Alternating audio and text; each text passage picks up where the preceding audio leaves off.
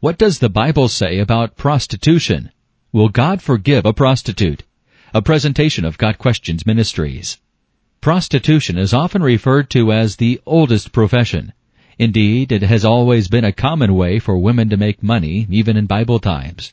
The Bible tells us that prostitution is immoral.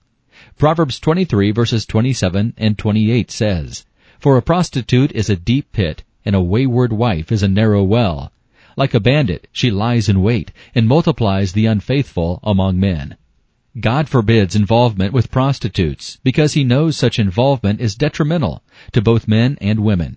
For the lips of an immoral woman drip honey, and her mouth is smoother than oil.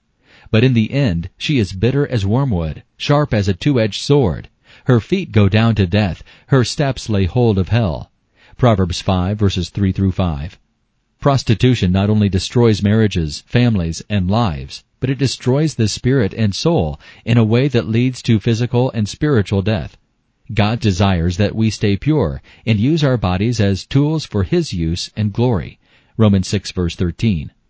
1 Corinthians 6:13 says, "The body is not for sexual immorality, but for the Lord, and the Lord for the body." Although prostitution is sinful, prostitutes are not beyond God's scope of forgiveness. The Bible records his use of a prostitute named Rahab to further the fulfillment of his plan. As a result of her obedience, she and her family were rewarded and blessed. Joshua 2 verse 1 and chapter 6 verses 17 through 25. In the New Testament, a woman who had been known for being a sexual sinner before Jesus forgave and cleansed her from her sin, found an opportunity to serve Jesus while he was visiting in the home of a Pharisee. The woman, recognizing Christ for who he is, brought a bottle of expensive perfume to him. In regret and repentance, the woman wept and poured perfume on his feet, wiping it with her hair. When the Pharisees criticized Jesus for accepting this act of love from the immoral woman, he admonished them and accepted the woman's worship. Because of her faith, Christ had forgiven all her sins, and she was received into his kingdom. Luke 7 verses 36 through 50. When speaking to those who refused to believe the truth about himself, Jesus Christ said, I tell you the truth. The tax collectors and the prostitutes are entering the kingdom of God ahead of you. For John came to you to show you the way of righteousness, and you did not believe him.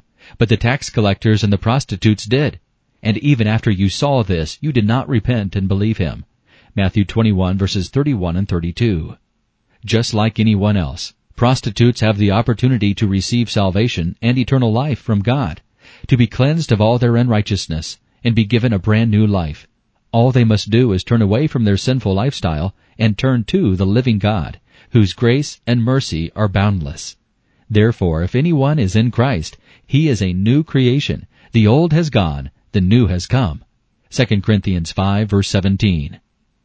This has been a presentation of Got Questions Ministries, www.gotquestions.org.